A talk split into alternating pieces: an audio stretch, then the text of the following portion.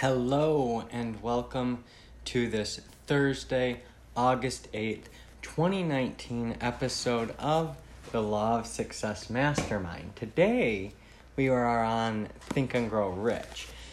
This week we are on the habit of doing more than paid for. And there isn't that chapter in Think and Grow Rich. So we are kind of forced to choose what chapter to go through, and I chose Organized Planning. We're going to read the first half tonight, and we'll go over the second half tomorrow night.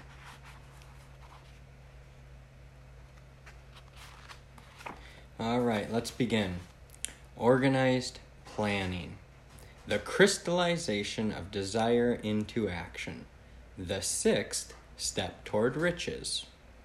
You have learned that everything man creates or acquires begins in the form of desire. That desire is taken on the first lap of its journey, from the abstract to the concrete, into the workshop of the imagination, where plans for its transition are created and organized. In Chapter 2, you are instructed to take six definite practical steps as your first move in translating the desire for money into its monetary equivalent. One of these steps is the formation of a definite practical plan or plans through which this transformation may be made.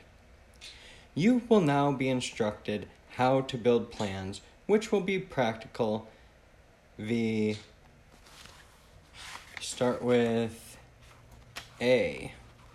A. Ally yourself with a group of as many people as you may need for the creation and carrying out of your plan or plans for the accumulation of money, making use of the mastermind principle described in a later chapter. Compliance with this instruction is absolutely essential. Do not neglect it. B. Before forming your mastermind alliance, decide what advantages and benefits you may offer the individual members of your group in return for their cooperation. No one will work indefinitely without some form of compensation. No intelligent person will either request or expect another to work without adequate compensation, although this may not always be in the form of money. C.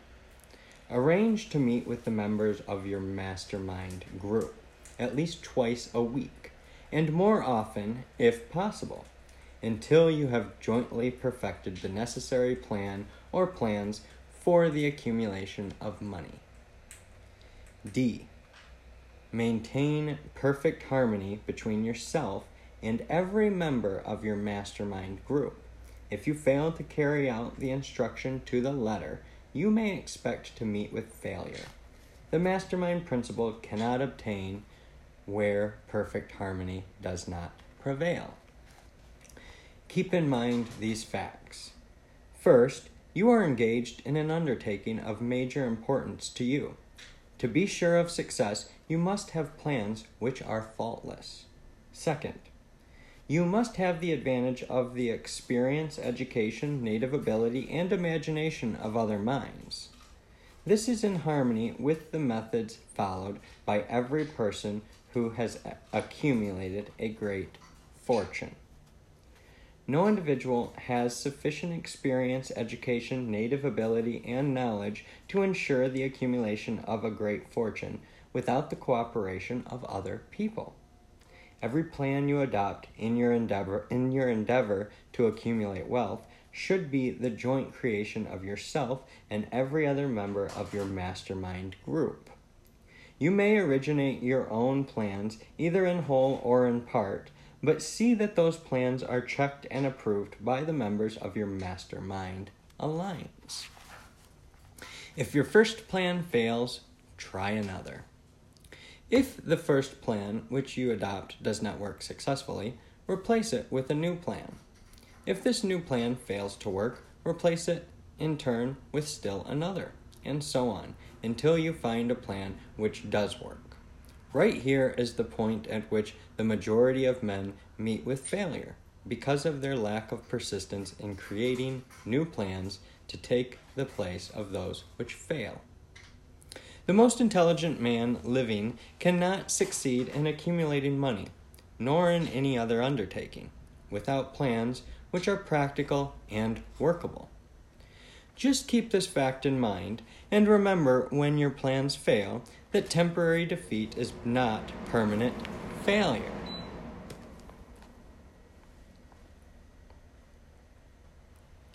It may only mean that your plans have not been sound.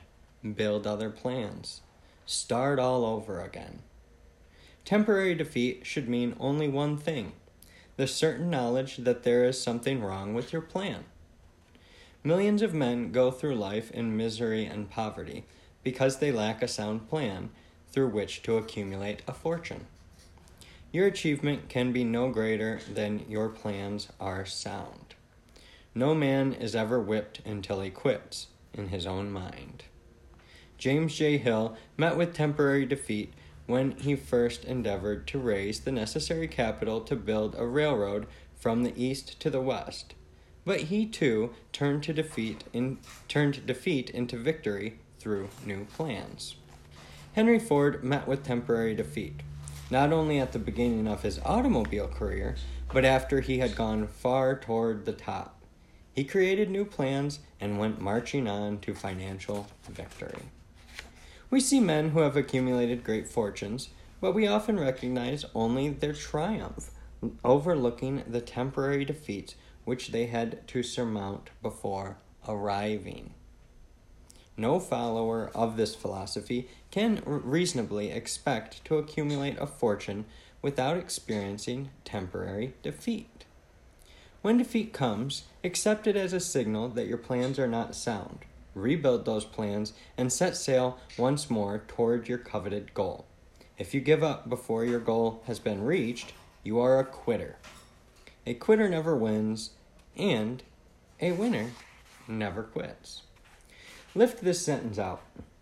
Write it on a piece of paper in letters an inch high and place it where you will see it every night before you go to sleep and every morning before you go to work. When you begin to select members for your mastermind group, endeavor to select those who do not take defeat seriously. Some people foolishly believe that only money can make money. This is not true. Desire, transmuted into its monetary equivalent through the principles laid down here, is the agency through which money is made. Money of itself is nothing but inert matter. It cannot move, think, or talk, but it can hear when a man who desires it calls it to come. Planning the sale of personal services. Intelligent planning is essential for success in any undertaking. Designing, designed to Intelligent planning is essential for success in any undertaking designed to accumulate riches. Here will be found detailed instructions to those who must begin the accumulation of riches by selling personal services. It should be encouraging to know that practically all the great fortunes began in the form of compensation for personal services, or from the sale of ideas. What else except ideas and personal services would one not possessed of property have to give in return for riches? Most leaders begin as followers. Broadly speaking, there are two types of people in the world. One type is known as leaders, and the other as followers. Decide at the outset whether you intend to become a leader in your chosen calling or remain a follower. The difference in compensation is vast. The follower cannot reasonably expect the compensation to which a leader is entitled, although many followers make the mistake of expecting such pay. It is no disgrace to be a follower. On the other hand, it is no credit to remain a follower. Most great leaders began in the capacity of followers. They became great leaders because they were intelligent followers. With few exceptions, the man who cannot follow a leader intelligently cannot become an efficient leader. The man who cannot follow a leader most efficiently is usually the man who develops into leadership most rapidly. The man who can follow a leader most efficiently is usually the man who develops into leadership most rapidly. An intelligent follow- follower has many advantages, among them the opportunity to acquire knowledge from his leader. The major attributes of leadership. The following are important factors of leadership. The following are important factors of leadership. We're going to go through 11 factors of leadership. Un, number one, unwavering courage, based upon knowledge of self and of one's occupation. No follower wishes to be dominated by a leader who lacks self confidence and courage. No intelligent follower will be dominated by such a leader very long. 2. Self control. The man who cannot control himself can never control others. Self control sets a mighty example for one's followers, which the more intelligent will emulate. 3. A keen sense of justice. Without a sense of fairness and justice, no leader can command and retain the respect of his followers. 4. Definiteness of, de- of decisions. The man who wavers in his decisions shows that he is not sure of himself cannot lead others successfully. 5. Definiteness of plans. The successful leader must plan his work and work his plan. A leader who moves by guesswork without practical, definite plans is comparable to a ship without a rudder. Sooner or later, he will land on the rocks. Number six, the habit of doing more than paid for. One of the penalties of leadership is the is the necessity of willingness upon the part of the leader to do more than he requires of his followers. 7. A pleasing personality. No slovenly, careless person can become a successful leader. Leadership calls for respect. Followers will not respect a leader who does not grade high on all of the factors of a pleasing personality. 8. Sympathy and understanding. The successful leader must be in sympathy with his followers. Moreover, he must understand them and their problems. 9. Mastery of detail. Successful leadership calls for mastery of the details of the leader's position. 10. Willingness to assume full responsibility. The successful leader must be willing to assume responsibility for the mistakes and the shortcomings of his followers. If he tries to shift his responsi- this responsibility, he will not remain the leader. If one of his followers makes a mistake and shows himself incompetent, the leader must consider that it is he who failed.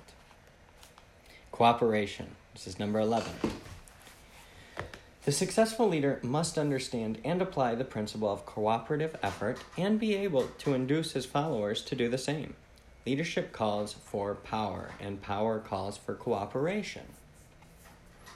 There are two forms of leadership. The first and by far the most effective is leadership by consent of and with the sympathy of the followers.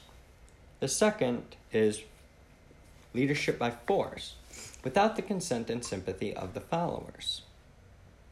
History is filled with evidences that leadership by force cannot endure the cannot endure. The downfall and disappearance of dictators and kings is significant. It means that people will not follow forced leadership indefinitely. Napoleon, Mussolini, Hitler were examples of leadership by force. Their leadership passed. Their leadership passed. Leadership by consent of the followers is the only brand which can endure.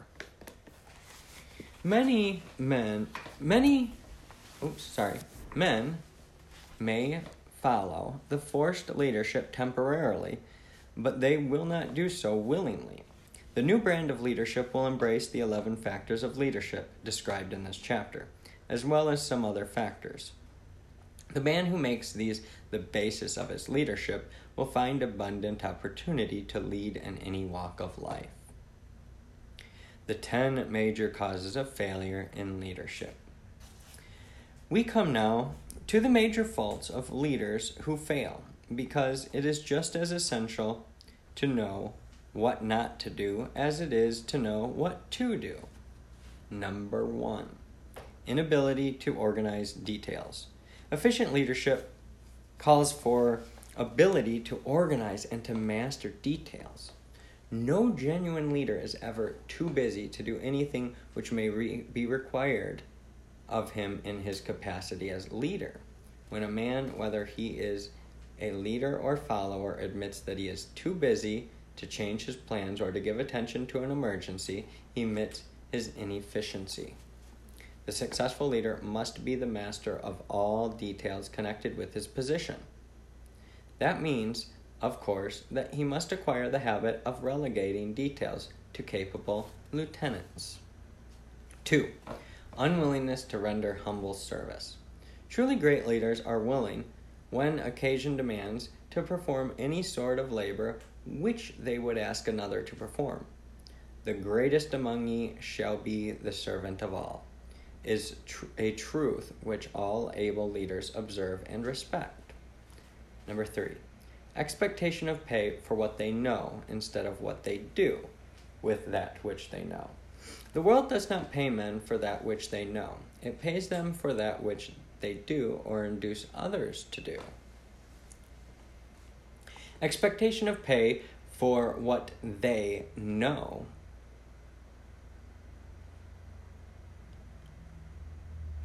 Sorry, I'm repeating that. Number four, fear of competition from followers. The leader who fears that one of his followers may take his position is practically sure to realize that fear soon is practically sure to realize that fear sooner or later. The able leader trains understudies to whom he may delegate at will any of the details of his position.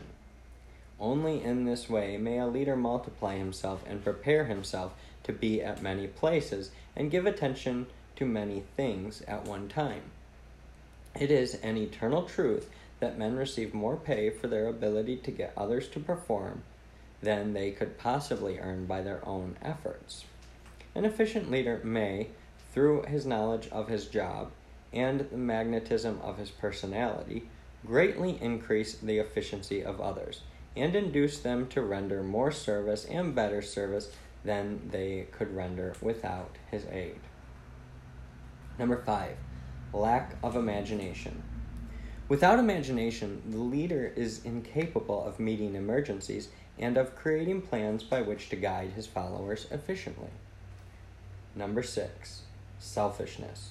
The leader who claims all the honor for the work of his followers is sure to be met by resentment.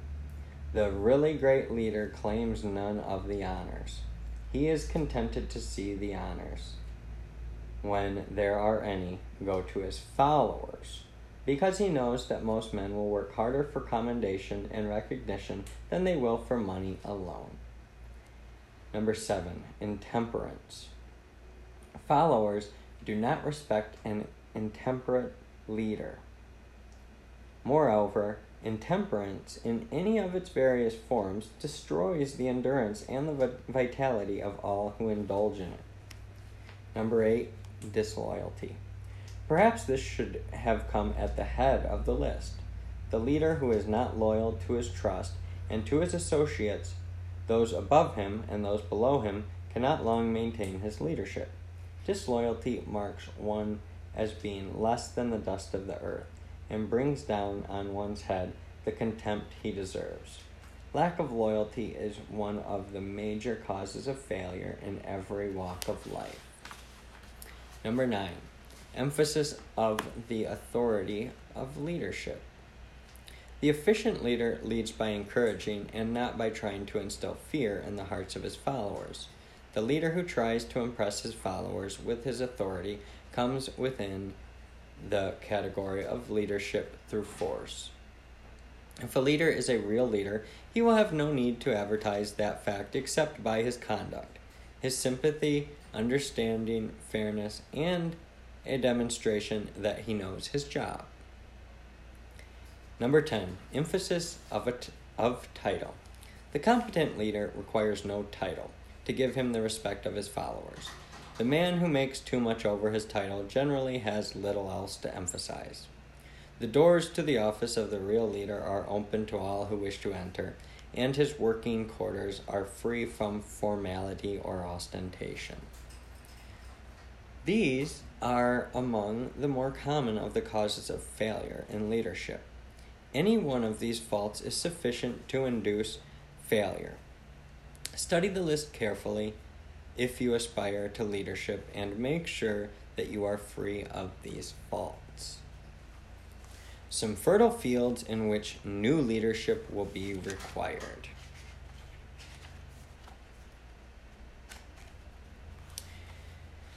Before leaving this chapter, your attention is called to a few of the fertile fields in which there has been a decline of leadership, and in which the new type of leader may find an abundance of opportunity.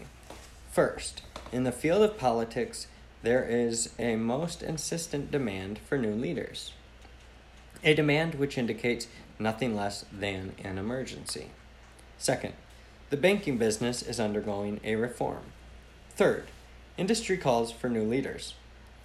The future leader in industry to endure must regard himself as a quasi public official whose duty is to manage his trust in such a way that it will work hardship on no individual or group of individuals. Fourth, the religious leader of the future will be forced to give more attention to the temporal needs of his followers in the solution of their economic and personal problems of the present, and less attention to the dead past and the yet unborn future. Fifth, in the possessions of law, medicine, and education, a new brand of leadership, and to some extent new leaders, will become a necessity. This is especially true in the field of education. The leader in that field must, in the future, find ways and means of teaching people how to apply the knowledge they receive in school. He must deal more with practice and less with theory. Sixth, New leaders will be required in the field of journalism. These are but a few of the fields in which opportunities for new leaders and a brand a new brand of leadership are now available. The world is undergoing a rapid change. This means that the media through which the changes in human habits are promoted must be adapted to the changes. The media here described are the ones which, more than any others, determine the trend of civilization. When and how to apply for a position. The information described here is the net result of many years of experience during which thousands of men and women were helped to market their services effectively. Experience has proved that the following media offer the most direct and effective methods of bringing the buyer and the seller of personal services together. Number one, employment bureaus. Care must be taken to select only reputable bureaus, the management of which can show adequate records of achievement of satisfactory results. There are comparatively few such bureaus. Number two, advertising in newspapers, trade journals, magazines. Classified advertising may usually be relied upon to produce satisfactory results in the case of those who apply for clerical or ordinary salaried positions. positions. Display advertising is more desirable in the case of those who seek executive connections. The copy to appear in the section of the paper which is most apt to come to the attention of the class, class of employ, employer being sought. The copy should be prepared by an expert who understands how to inject sufficient selling qualities to produce replies. Number three, personal letters of application directed to particular firms or individuals most apt to need such services as are being offered. Letters should be neatly typed, always, and signed by hand. With the letter should be sent a complete brief or outline of the com- applicant's qualifications. Both the letter of application and the brief of experience or qualifications should be prepared by an expert. See instructions as to information to be supplied. Number four, application through personal acquaintances. When possible, the applicant should endeavor to approach prospective employers through some mutual acquaintance. This method of approach is particularly advantageous in the case of those who seek executive connections and do not wish to appear to be peddling themselves. Application in person. This is number five. In some instances, it may be more effective if the applicant offers personally his services to prospective employers, in which event a complete written statement of qualifications for the position should be presented for the reason that prospective employers often wish to discuss one's record with associates. Information to be supplied in a written brief. This brief should be prepared as carefully as a lawyer would prepare the brief of a case to be tried in court. Unless the applicant is experienced in the preparation of such briefs, an expert should be consulted and his services enlisted for this purpose. Successful merchants employ men and women who understand the art and the psychology of advertising to present the merits of their merchandise. One who has personal services for sale should do the same. The following information should appear in the brief. Number one, education. State briefly but definitely what schooling you have had and in what subjects you specialized in school, giving the reasons for that specialization. 2. Experience. If you have had experience in connection with positions similar to the one you seek, describe it fully. State names and addresses of firm, former employers. Be sure to bring out clearly any special experience you may have had which would equip you to fill the position you seek. 3. References. Practically every business firm desires to know all about your previous records, antecedents, etc. of prospective employees who seek positions of responsibility. Attach to your brief photostatic copies of letters from former employers, teachers under whom you studied, prominent people whose judgment may be relied upon. 4. Photograph of self. Attach to your brief a recent unmounted photograph of yourself. 5. Apply for a specific position. Avoid application for a position without describing exactly what particular position you seek. Never apply for just a position. That indicates you lack specialized qualifications. Number six, state your qualifications for the particular position for which you apply. Give full details as to the reason you believe you are qualified for this particular position you seek. This is the most important detail of your application. I will determine, it will determine more than anything else what consideration you receive. 7. Offer to go to work on probation. This may appear to be a radical suggestion, but experience has proved that it seldom fails to win at least a trial. If you are sure of your qualifications, a trial is all you need. Incidentally, such an offer indicates that you have confidence in your ability to fill the position you seek. It is most convincing. Make clear the fact that you offer that your offer is based upon a your confidence in your ability to fill the position, B, your confidence in your prospective employer's decision to employ you after trial, and C, your determination to have the position. 8. Knowledge of your prospective employer's business. Before applying for a position, do sufficient research in connection with the business to familiarize yourself thoroughly with that business. And indicate in your brief the knowledge you have acquired in this field. This will be impressive, as it will indicate that you have imagination and a real interest in the position you seek. Remember that it is not the lawyer who knows the, the most law, but the one who best prepares his case who wins. If your case is properly prepared and presented, your victory will have been more than half won at the outset.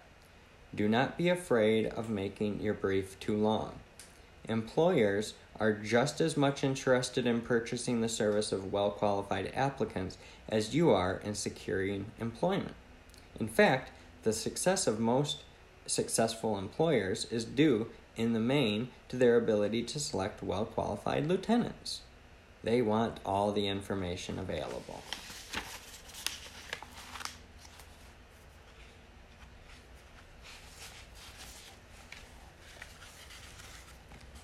Remember another thing neatness in the preparation of your brief will indicate that you are a painstaking person. I have helped to prepare briefs for clients which were so striking and out of the ordinary that they resulted in the employment of the applicant without a personal interview. When your brief has been completed, have it neatly bound and lettered, or typed similar to the following Brief of the qualifications of Robert K. Smith, applying for the position of Private Secretary to the President of the Blank Company, Inc. Change names each time the brief is shown. This personal touch is sure to command attention.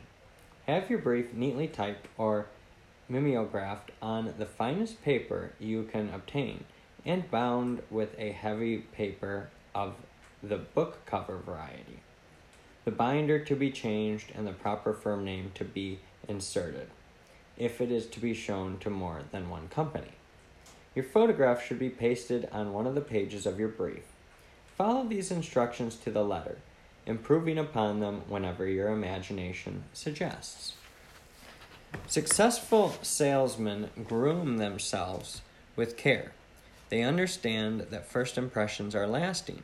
Your brief is your salesman. Give it a good suit of clothes so it will stand out in bold contrast to anything your prospective employer ever saw in the way of an application for a position. If the position you seek is worth having, it is worth going after with care. Moreover, if you sell yourself to an employer in a manner that impresses him with your individuality, you probably will receive more money for your services from the very start than you would if you applied for employment in the usual conventional way. If you seek employment through an advertising agency or an employment agency, have the agent use copies of your brief in marketing your services. This will help to gain preference for you both with the agent and the prospective employers. How to get the exact position you desire. Everyone enjoys doing the kind of work for which he is best suited. An art, artist loves to work with paints, a craftsman with his hands, a writer loves to write. Those with less definite talents have their preferences for certain fields of business and industry. If America does anything well, it offers a full range of occupations tilling the soil, manufacturing, marketing, and the professions. First, decide exactly what kind of job you want. If the job doesn't already exist, perhaps you can create it. Second, choose the company or individual for whom you wish to work. Third, study your prospective employer as to policies, personnel, and chances of advancement. Fourth, by analysis of yourself, your talents, and capabilities, figure out what you can offer and plan ways and means of giving advantages, services, developments, ideas that you believe you can successfully deliver. Fifth, forget about a job. Forget whether or not there is an opening. Forget the usual routine of, have you got a job for me? Concentrate on what you can give. Sixth, once you have your plan in mind, arrange with an experienced writer to put it on paper in neat form and in full detail. Seventh, present it to the proper person with authority, and he will do the rest. Every company is looking for men who can give something of value, whether it be ideas, services, or connections. Every company has room for the man who has a definite plan of action which is to the advantage of the company. This line of procedure may take a few days or weeks of extra time, but the difference in income, in advancement, and in gaining recognition will save years of hard work at small pay. It has many advantages, the main one being that it will often save from one to five years of time in reaching a chosen goal. Every person who starts or gets in halfway up the ladder does so by deliberate and careful planning. The new way of marketing services. Men and women who market their services to best advantage in the future must recognize the change which has taken place in connection with the relationship between employer and employee. The future relationship between employers and their employees will be more in the nature of a partnership consisting of A. the employer, B. the employee, C. the public they serve. This new way of marketing personal services is called new for many reasons. First, both the employer and the employee of the future will be considered as fellow employees, whose business it will be to serve the public efficiently. In times past, employers and employees have bartered among themselves, driving the best bargains they could with one another, not considering that in the final analysis they were, in reality, bargaining at the expense of the third party, the public they served. Courtesy and service are the watchwords of merchandising today and apply to the person who is marketing personal services, even more directly than to the employer whom he serves, because in the final analysis, both the employer and his employee are employed by the public they serve. If they fail to serve well, they pay by the loss of their privilege of serving If they fail to serve well, they pay by the loss of their privilege of serving. We can all remember the time when the gas meter reader pounded on the door hard enough to break the panels. When the door was opened, he pushed his way in, uninvited, with a scowl on his face, which plainly said, What the hell did you keep me waiting for? All that has undergone a change. The meter man now conducts himself as a gentleman who is delighted to be at your service, sir. Before the gas companies learned that their scowling metermen were accumulating liabilities never to be cleared away, the polite salesman of oil burners came along and did a land office business. During the Depression, I spent several months in the anthracite coal region of Pennsylvania, studying conditions which all but destroyed the coal industry. The coal operators and their employees drove sharp bargains with one another, adding the cost of the bargaining to the price of the coal, until finally they discovered they had built up a wonderful business for the manufacturers of oil burning outfits and the producers of crude oil. These illustrations are brought to the attention of those who have personal services to market to show that we are where we are and what we are because of our own conduct. If there is a principle of cause and effect which controls business, finance, and transportation, this principle controls individuals and determines their economic status. What is your QQS rating? The causes of success in marketing services effectively and permanently have been clearly described. Unless those causes are studied, analyzed, understood, and applied, no man can market his services effectively and permanently. Every person must be his own salesman of personal services. The quality and the quantity of service rendered, and the spirit in which it is rendered, determine to a large extent the price and the duration of employment. To market personal services effectively, which means a permanent market at a satisfactory price under pleasant conditions, one must adopt and follow the QQS formula, which means that quality plus quantity plus the proper spirit of cooperation equals perfect salesmanship of service. Remember the QQS formula, but do more, apply it as a habit. Let us analyze the formula to make sure we understand exactly what it means. Number one, quality of service shall be construed to mean the performance of every detail in connection with your position in the most efficient manner possible, with the object of greater efficiency always in mind. 2.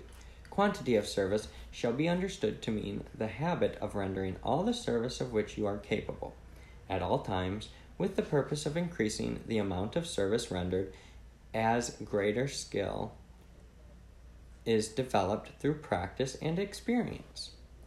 Emphasis is again placed on the word habit. 3.